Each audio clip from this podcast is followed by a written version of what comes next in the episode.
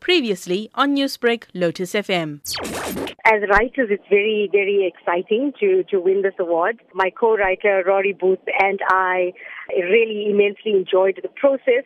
And then, of course, when it's brought to life once you start filming and then you see it on the big screen, but then the cherry on the top is, you know, being recognized for that script.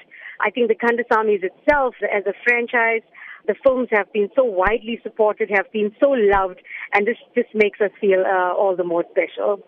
Jayan, we often speak about the challenges within this industry, but how does the sweet taste of success make you feel like it's all at the end just worth it?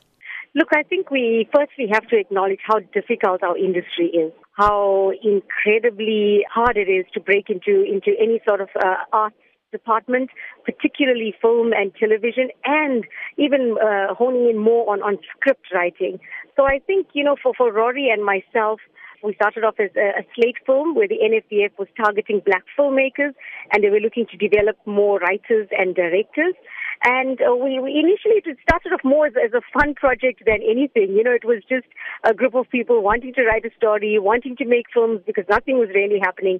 And suddenly we were thrown into the slate where we were involved in writing workshops and we got to write a script and, and the next thing we knew it was chosen for production. So it's been a truly amazing journey. That's the first thing that I must say. It really has opened up many doors and given us incredible opportunities that I think we never could have dreamt of. In South Africa, very few films get to actually do a sequel. And we have been given that opportunity to once again write Kandasamys The Wedding. And that was even more encouraging to us as writers because no matter what, we, we need that support. We need that encouragement from our community, from members of the public, from South Africa to be able to go on to do better work. As we speak, you're working on the third movie. What can we expect from that? We are right in the middle of pre production at the moment. You know, we are getting ready.